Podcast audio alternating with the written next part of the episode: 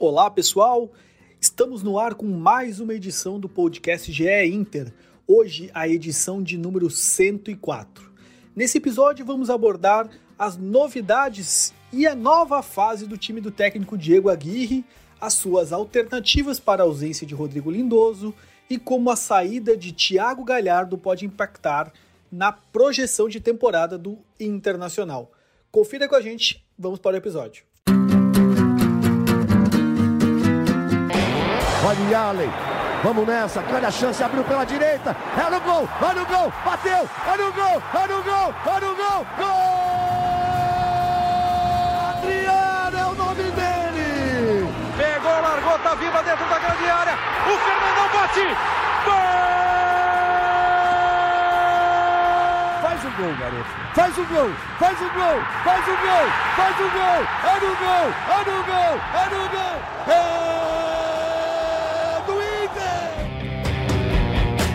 Fala, torcedor colorado. Estamos aqui para falar das novidades do Inter. Hoje no programa temos o meu colega de site, Tomás Rames, e o nosso influenciador e colorado de plantão, Luca Pumes. Boa tarde, senhores. Como estamos? Fala, Marco. Vamos discutir, né? Essa caminhada do Inter, o Inter que está com sete pontos em nove. Vamos ver onde ele vai chegar, né? Tá acabando o retorno. Vamos ver se o Inter mantém esse padrão. Boa tarde também para o nosso amigo Luca. Boa tarde, Luca. Ô, meus queridos, tudo certo? Vamos falar um pouquinho do Colorado, que no começo do turno, né, demonstrou que a gente deveria se preocupar e no final do turno está nos dando uma outra perspectiva. Eu estou muito feliz com o momento vivido pelo meu querido Esporte Clube Internacional. Então, senhores, vamos começar falando dessa fase que o Inter atravessa, né, que a gente não imaginava que aquele jogo tão tumultuado de bastidor que teve contra o Cuiabá marcaria uma arrancada do Inter nessa fase. Como é que vocês veem essa sequência de quatro jogos, né? Primeiro o empate em Cuiabá, aquela goleada contra o Flamengo, vitória contra o Fluminense e o último jogo, empate contra o Santos, projetando também já a próxima rodada contra o Atlético Goianiense. Então, Marco, acho que depois daquele jogo em Cuiabá, por tudo que acontecia com o Inter, talvez o torcedor colorado estivesse bem assustado, né? Uh, o que o Inter mostrava era complicado e ia encarar justamente o Flamengo, né? Provavelmente o melhor time da América e foi só que aconteceu justamente o contrário, né? O Aguirre teve mais uma semana para treinar, encontrou o jeito do Inter jogar, tocou quatro no Flamengo e o time encaixou, né? Achou o modelo, se encontrou, desde então fez sete pontos em nove, né? Uh, no domingo passado empatou em 2 a 2 com o Santos na Vila, que é sempre complicado, e mostrou mais uma das essas atribuições que o Aguirre tem conseguido, né? De um time que não desiste, que luta até o fim e foi empatar aos 42 com o Yuri. Pois é. Luca, a gente conversou muito na, na edição da semana daquele podcast sobre toda aquela mobilização que teve da torcida do jogo antes contra o Cuiabá e as consequências que aquilo poderia trazer para o time, para os jogadores, né? Como é que tu enxerga esse momento do Inter que parece que finalmente encontrou a paz e tem uma luz no final do túnel, Luca? Ah, é, seria um, de, uma, de um oportunismo imenso, né, meu, dizer que a, a torcida gritou e eles ouviram, né? Tipo, que, que foi um, um grito um pouco mais próximo e talvez um pouco mais conturbado. Uh, acredito que esses fatores, os fatores extra-campo, nem tão ao céu, nem tão ao mar, né? Eles não, não, não acabaram com o psicológico do jogador contra lá naquele momento e também não fizeram o pessoal não fizeram com que o pessoal acordasse de vez. Não, não foi aquilo ali que motivou. Acho que é muito mais o trabalho mesmo do Diego Aguirre que tomou forma, que, que encontrou, né? Como disser, acho que foi, não sei se foi tu, se foi o Tomás que disse, uh, que encontrou o jeito de jogar e finalmente a gente conseguiu jogar de igual para igual com os grandes, né? Porque lá no começo, quando a gente empata com o esporte, logo no começo do jogo, logo no começo do turno, perdão, é, quando a gente já cai da Copa do Brasil, quando a gente para o Vitória, né? Quando a gente começa a perder para adversários não tão tradicionais e empatar, né? perder pontos, né? Que a gente via como muito importante para quem sabe tentar lutar pelo Brasileirão, porque o time que é vice-campeão no ano, ele credencia-se automaticamente, né? Para o, o Brasileirão seguinte. Quando a gente viu tudo isso, deu um entendimento total de que o Inter não ia brigar pelo título E a gente está saindo do, do, do, primeiro turno com o entendimento de que o Inter possivelmente não vai brigar pelo título. Teria que acontecer alguma coisa muito especial, muito sensacional é, para que isso acontecesse, mas pegar Flamengo, Fluminense e Santos, três adversários extremamente tradicionais, e conseguir sete em nove, é de olhar com um pouco mais de carinho para esse time. E eu acho que hoje o que falta para o Inter é só aparar as arestas. O psicológico está bem, o time está em boa fase. Quando, quando o clima está assim, o, o centroavante consegue chegar na frente e pensar antes de agir, não simplesmente dar um balão, uh, fechar o olho e, e, chutar forte, né? Então, acho que é só aparar as arestas. A gente falou sobre Moisés uh, não ser um titular absoluto, uh, não sei se na edição passada ou na edição retrasada, Foi na mas passada, ele falhou. É, ele falhou novamente, né? Ele falhou contra o Flamengo, ele falou, falhou contra o Fluminense. Contra o Flamengo, não, perdão. Ele falhou contra o Fluminense, falhou contra o Santos. É, o Patrick não vem tendo boas atuações, mas isso é mínimo. A, a gente pode botar, a gente pode encontrar peças melhores para repor essas falhas recorrentes que estão tendo ali. O Patrick perdeu um gol muito importante contra o Santos, que poderia ter nos dado muita tranquilidade é, para terminar o primeiro tempo em vantagem. Mas é isso, aparar estas. Pois é, e falando em arestas aparadas, né? Eu acho, Tomás, que a gente pode colocar dois protagonistas para essa arrancada do Inter, né? É, primeiro, o Edenilson, nessa nova função que o Aguirre descobriu para ele naquele jogo contra o Flamengo, e também o Yuri Alberto, que entrou numa fase iluminada. Né? Ah, concordo com você totalmente, né, Marco? Yuri tá com cinco gols em três jogos, né? Não tem muito o que falar, né? O centroavante está ali para matar, ele fez cinco, voltou a brilhar no, no domingo, né? Com passe, casualmente, né? Do Edenilson, que já tinha dado dois para ele no, no Maracanã, e o Edenilson ainda tem dois gols, né? Ou seja, essa dupla tem dado muito certo e é bem como você disse, né? O Aguirre encontrou um outro lugar para o Edenilson jogar, um pouquinho mais aberto pela direita ali, que dá mais liberdade. E agora o que nós temos que descobrir é se o, Edenilson, se o Aguirre vai manter esse estilo, né? Vai manter o, o Edenilson ali, já que agora, nesse final de semana, ele não vai ter o Lindoso, que é o cara que um pouco, uma parte da torcida tinha um pouco de receio, de não, não, não, não era muito fã do futebol dele, mas ele encaixou no time para justamente para dar essa liberdade para Denilson, para o Tyson, para o Patrick, né? E agora tem que ver se o se o Agui vai manter o Edenilson ali aberto, que aí seria botar o Johnny, ou se ele vai recuar o, o Edenilson para botar o Maurício ou o Bosquilha, né? E Luca, nessa composição que o Tomás citou, dessas alternativas, como é que tu enxerga o Inter mais equilibrado para manter esse, esse retrospecto importante para esse jogo de, do final de semana contra o Atlético Goianiense? Olha, o modelo de jogo parece ter dado certo, então teríamos que achar alguma alternativa para replicar isso e o Edenilson ter essa liberdade para jogar, continuar tendo essa liberdade para jogar, que é muito importante. A gente volta a ver o Edenilson é, como uma peça essencial e eu acredito que muitas vezes o Edenilson, vou usar de novo a, a metáfora histórica né, do Atlas com o peso do mundo nos ombros, o Edenilson muitas vezes foi o Atlas do Inter, né? E eu acho que até injusto, injustamente com ele, porque ele nunca foi um jogador, tipo, óbvio, ele sempre foi um jogador é, bom, né? Ele sempre teve qualidade, mas é injusto colocar em cima dele a responsabilidade de craque, embora ele já tenha demonstrado várias vezes e tenha tido lampejos de um, é, mas ele não é o, o a super estrela, né? Então, dá uma função para ele marcar e ao mesmo tempo esperar que ele dê assistência, que ele faça um gol e tudo mais, é muito pesado para o cara. Hoje, com a liberdade para jogar, tendo uma função é, mais tranquila na hora de recompor, ele está demonstrando que é sim um cara que a gente precisa ter nos 11 iniciais ali. E aí, essa, até esse bastidor de ele já ter dito que ele quer ir embora e tal, e que ele não se vê mais no Beira Rio, até já preocupa a gente. Então, é, eu gostaria de ver ele novamente com essa liberdade para jogar, para ver até se, se ele reencontra a vontade de estar por aqui. Porque a gente, ah, se não quer. A gente é acostumado a dizer, né? Se não quer jogar, se não quer estar aqui, que vá embora.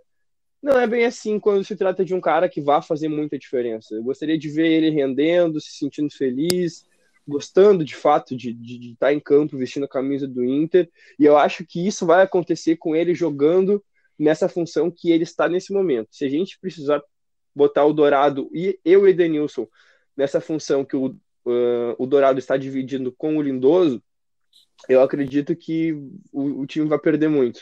Então, vamos lá, eu botaria, faria a substituição simples, né, de volante por volante, com a entrada do Johnny na equipe, e aí deixar Bosquilha e outros jogadores como é, peças de reposição e possibilidade para a partida. O Edenilson, que, né, Marco, foi chamado de craque pelo Aguirre, né? O Edenilson, que é artilheiro do brasileiro, junto com o Bruno Henrique o Gilberto, com oito gols. E é o cara que mais participa de gols, né, no brasileiro. 13, né? Ele ainda tem cinco assistências. Ele tem mais que o Hulk, né, que participa de 12. E o, o Ítalo, do Bragantino, e o Scarpa, né? Isso mostra como ele tá bem no Inter, né? Pois é, a fase do, do Edenilson, ela, ela claramente tem a ver com, com a chegada do com a chegada do Diego Aguirre, que recolocou o Inter para jogar daquela forma que a gente é, bem ou mal, né? A torcida pode aceitar ou não, mas a gente percebe que realmente é a forma que esse grupo de jogadores se encontra mais confortável. E também, gente, a gente não pode esquecer da fase, como o próprio Tomás citou, né? Cinco gols nos últimos jogos. O Luiz Alberto reencontrou o caminho das redes e aparentemente pode até vir a ser uma dupla com o Paulo Guerreiro ali na frente, como uma opção também, quando o Inter quiser ter mais poder de fogo. Gostaria de saber dos senhores, vocês imaginam que é, a fase ela garante a titularidade ao Yuri Alberto, ou também ali na frente a gente pode ver um time com Paulo Guerreiro? Olha, vamos lá, Yuri Alberto e Paulo Guerreiro são dois ótimos centroavantes. É, contra o Olímpia a gente sentiu falta no contra o Olímpia, né, na eliminação do Libertadores, a gente sentiu falta de, de um matador e se colocou muito em xeque é, Thiago Galhardo é, em memória nesse momento, né? E, e Yuri Alberto no momento, porque, tipo, eles tiveram muitas possibilidades de fazer gol, mais o Galhardo do que o Yuri, mas o Yuri também, e ninguém conseguiu. E o Guerreiro, bem ou mal, é, ele não é, né? O, um cara de mobilidade, ele não é um cara de construção de jogo normalmente. É, se precisar que ele tire um passe da caixinha, assim, não vai acontecer.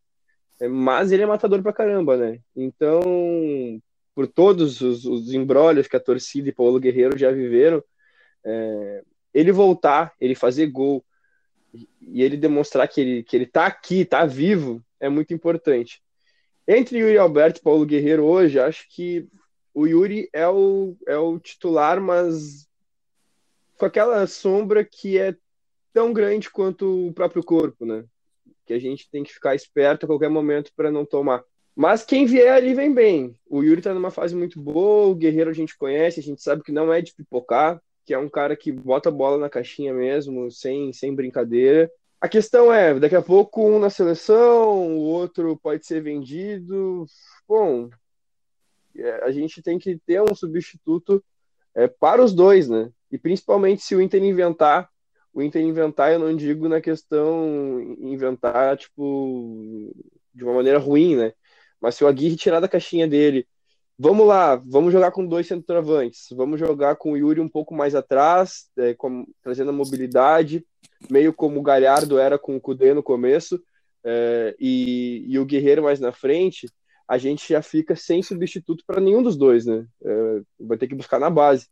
Então, já pergunto para vocês também se com essa final, com esse final de janela é, se aproximando, se não preocupa o Inter não ter trazido ninguém para essa função e ainda ter se desfeito do Galhardo. E aí, Tomás? Pô, eu achei que você ia responder, né, Marco? Mas, bom, vamos aos poucos, né? Uh, primeiro, uh, você citou sobre a parceria Guerreiro e Yuri, né?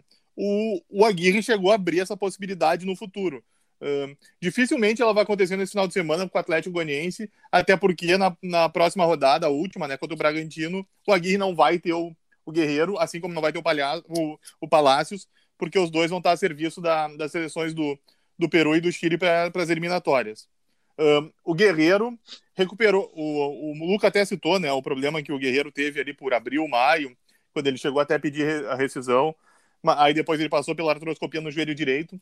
Mas na chegada do Aguirre, o Aguirre conversou com ele e conseguiu remobilizar e focar de novo o Guerreiro para estar tá, tá fechado com o Inter, né? O Guerreiro demonstrou resposta boa, o Aguirre gostou e começou a usar ele. Tanto que até antes da saída do Galhardo ele já tinha virado o primeiro reserva.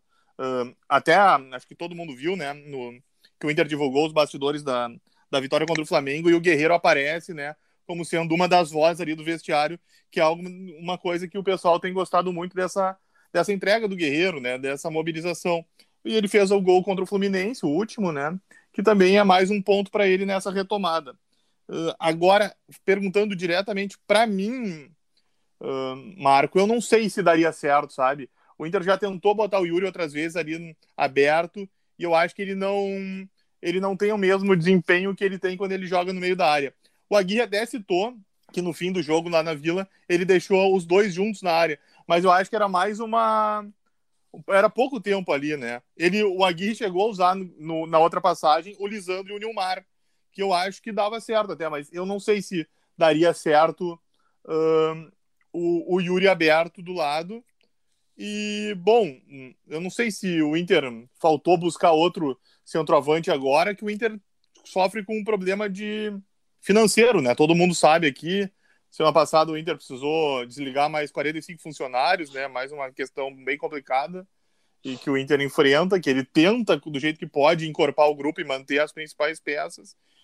E ele entendeu que que ele conseguiu que a partir do momento que o Galhardo já estava meio que sem clima, e chegou essa proposta que era o momento de liberar, ele foi pro Celta, e, mas é curioso, né? Até o, o Lucas citou que o Inter que tinha quatro centroavantes, né?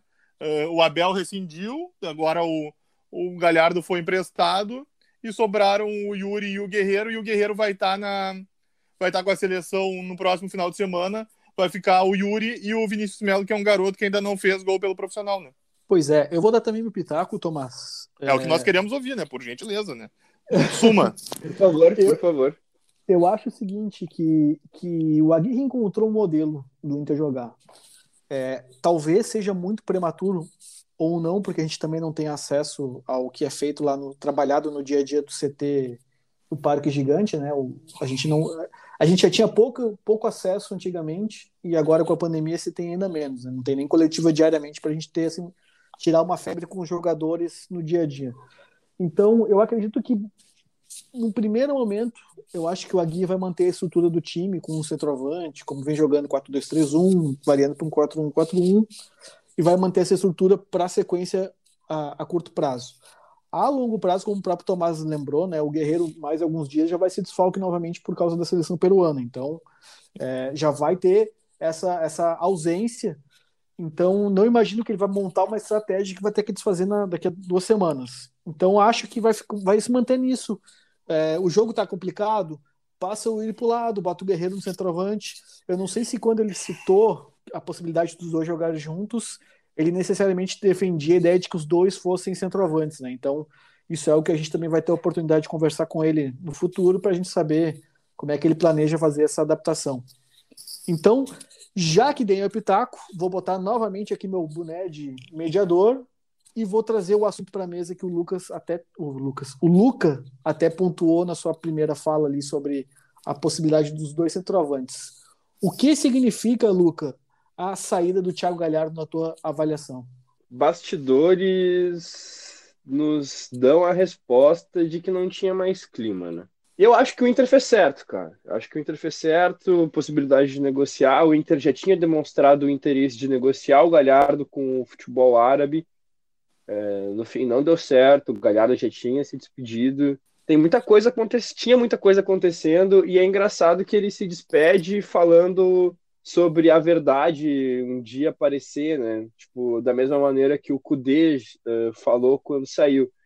Não podemos comparar tipo, o carinho da torcida de um, né, com um e com o outro, porque o Cudê saiu é, com a torcida tendo, inclusive, um grupo chamado de Viúvas do Cudê, né, que eu tranquilamente faço parte, acredito que ninguém conseguiu fazer o Inter jogar tão bem, acho que desde o Tite em 2008, minha opinião, né? mas principalmente de 2015 é, para com a saída do Aguirre, né, com todos os treinadores que o Inter teve até o Cudê, foi o único que me deu é, vontade, de fato, de assistir jogos do Inter, que eu não assistia por obrigação ou por um coloradismo fanático que eu tenho.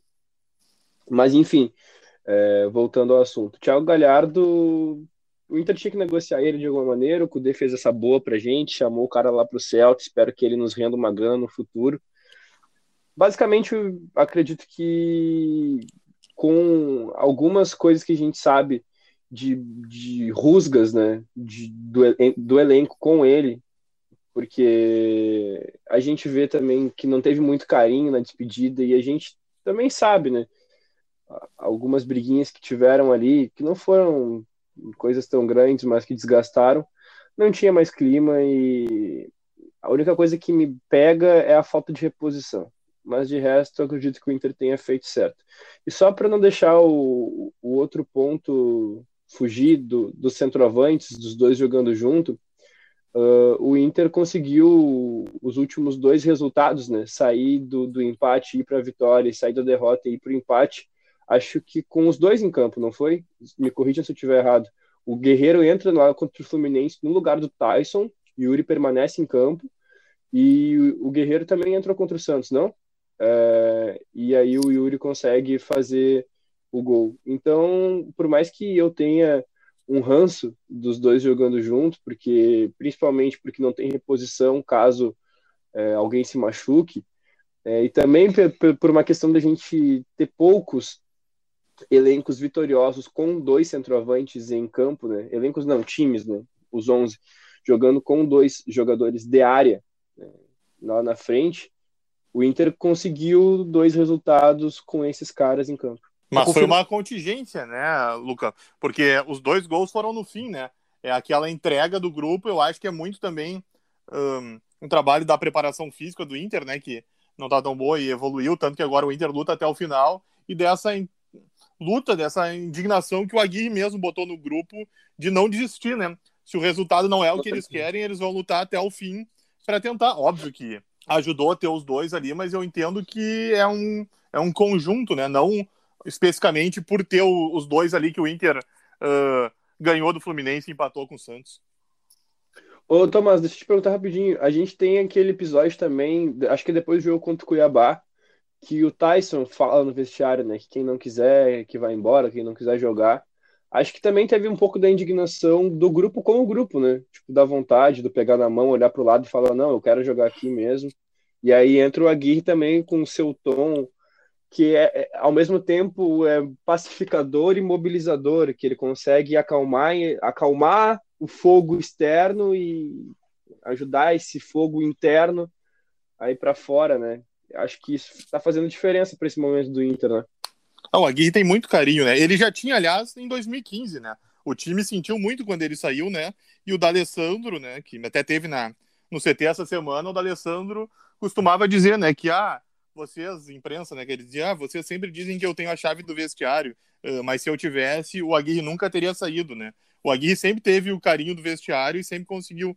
E é isso, exatamente. Ele tem um carinho, o pessoal gosta dele e acaba comprando. E ele consegue, né, com as ideias dele, com o estilo, uh, unir o grupo e fazer lutar. E agora aparece, né, com o tempo de trabalho, ele entendeu bem o grupo, ele conheceu bem as características e achou uma forma desse time evoluir. Pois é, senhores, eu acho que, que fazendo um apanhado do, do, do, trabalho do Aguirre, a gente enxerga um pouco de, de, tudo isso que vocês estão citando, assim, de forma pontual em uma questão ou outra. O Aguirre reencontrou uma forma que o Inter se sente confortável a jogar, e dentro dessa forma que ele reencontrou de, de deixar os jogadores mais confortáveis, essas peças pontualmente também se, estão se reencontrando, né? Como a gente citou já, o próprio Yuri Alberto, o Edenilson, o Lindoso voltou e foi importante nos jogos que ele atuou. O Tyson, que já tinha um protagonismo no elenco, também teve é, é uma resposta técnica, né, que era o que estava um pouco faltando ainda. Ele, tinha, ele já tinha essa questão de, de, liderança em relação ao grupo, mas agora dentro de campo também tem dado a resposta. Então, o Lindoso é o cara que dá sustentação, né, Marco? Desculpa ter te atravessado, mas né, bem ou mal, o Lindoso, que era um cara que era contestado, né? Ele entra e o time encaixa e, e flui, né? Com certeza, Tomás. A gente vê claramente que o time se sente mais seguro para jogar dessa forma, né? É, é, que aquela se criou, talvez até por culpa nossa da imprensa, é, se criou uma, uma ideia de que estava errado o que o Inter fazia, né? E futebol não tem certo ou errado. Futebol tem o que ganha e o que perde. Tu, dentro da tua proposta, tu vai tentar vencer. mas não existe uma fórmula, uma receita de bolo que o time A tem que jogar de tal forma, né? Então a gente tem, tem visto aí nos últimos dias, principalmente com esse trabalho de Diego Aguirre dando resposta dentro de campo, em termos de resultado, que o vestiário também parece ter abraçado esse trabalho e a gente vê a resposta de alguns jogadores que realmente cresceram muito de rendimento nas últimas rodadas.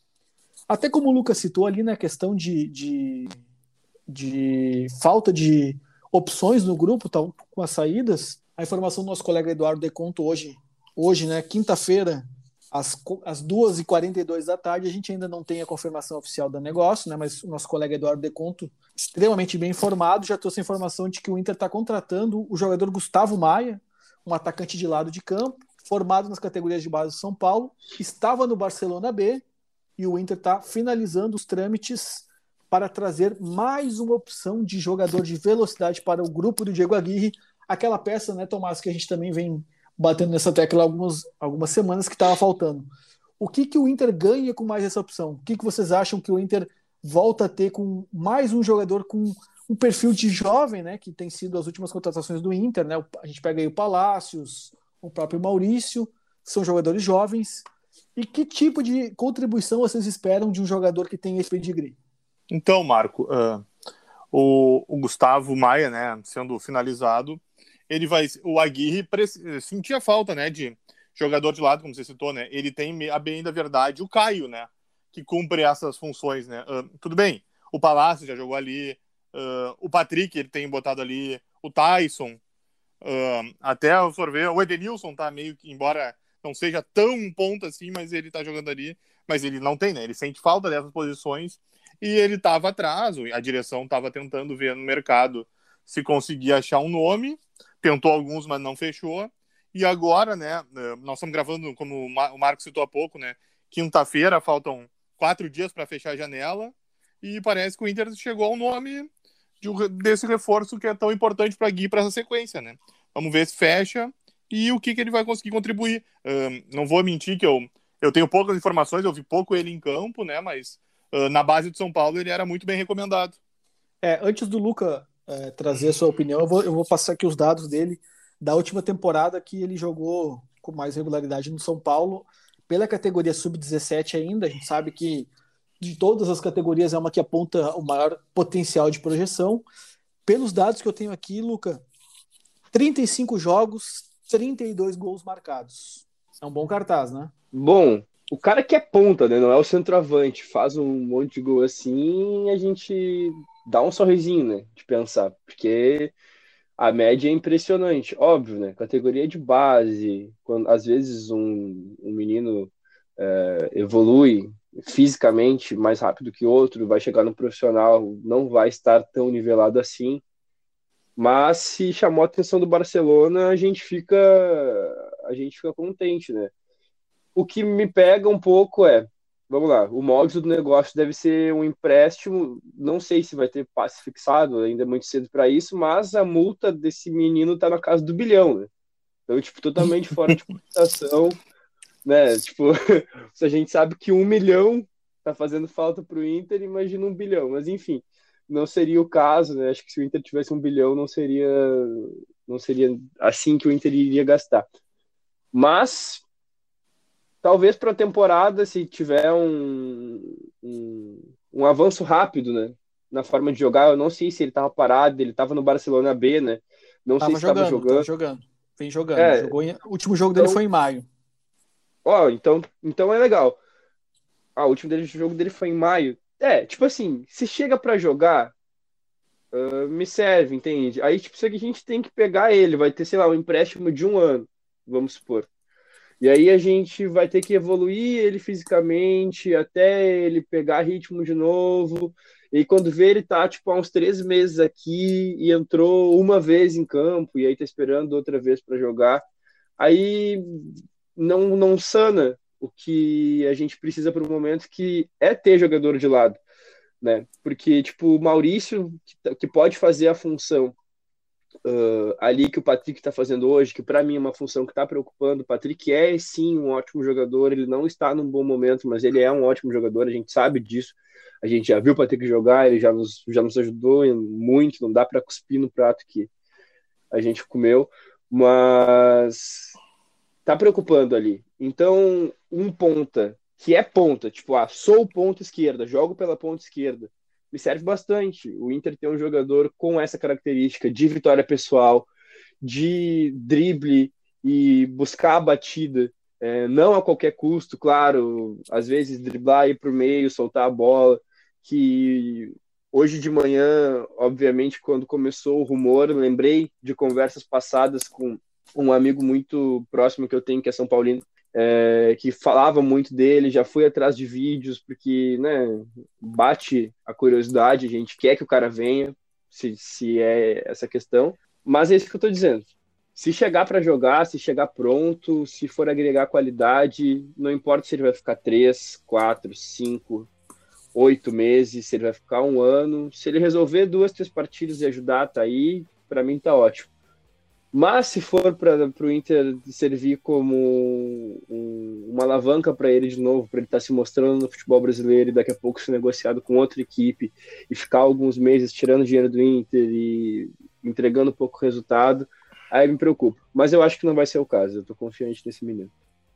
Então, senhores, com todos esses temas que debatemos hoje, né? Chegamos ao final do nosso episódio 104 do podcast do Inter. Eu peço a vocês que sigam nos lendo no GE Inter e também lembro que você encontra o podcast do GE Inter no nosso site, no Spotify, no Apple Podcast e em outras plataformas. Um abraço.